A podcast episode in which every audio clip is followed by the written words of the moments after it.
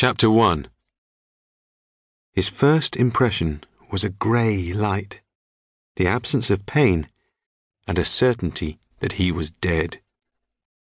A pause, a shift from grey to gold, from the absence of pain to the presence of something else, and with that, doubt.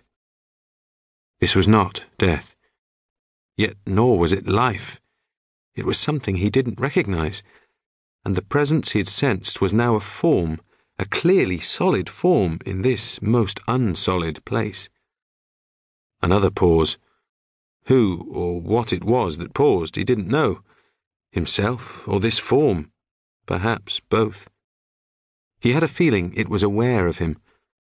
More light, a deeper gold. Not pleasant or unpleasant, just gold. Then a voice. It's a boy, about fifteen. He felt a flicker of recollection, not of the voice. He had no idea who this was, except that it was a girl.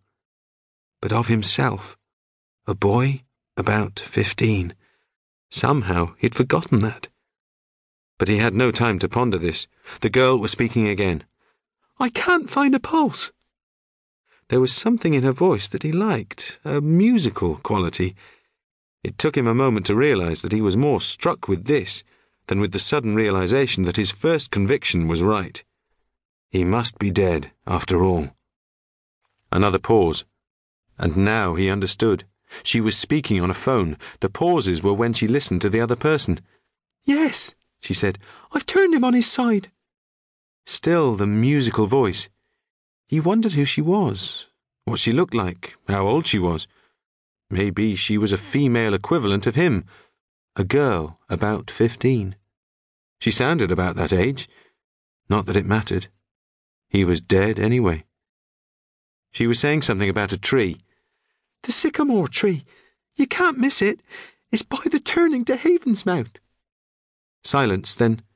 No, I didn't manage it.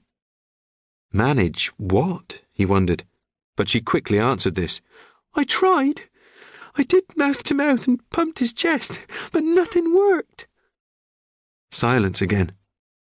He listened to it, aware of the girl close by.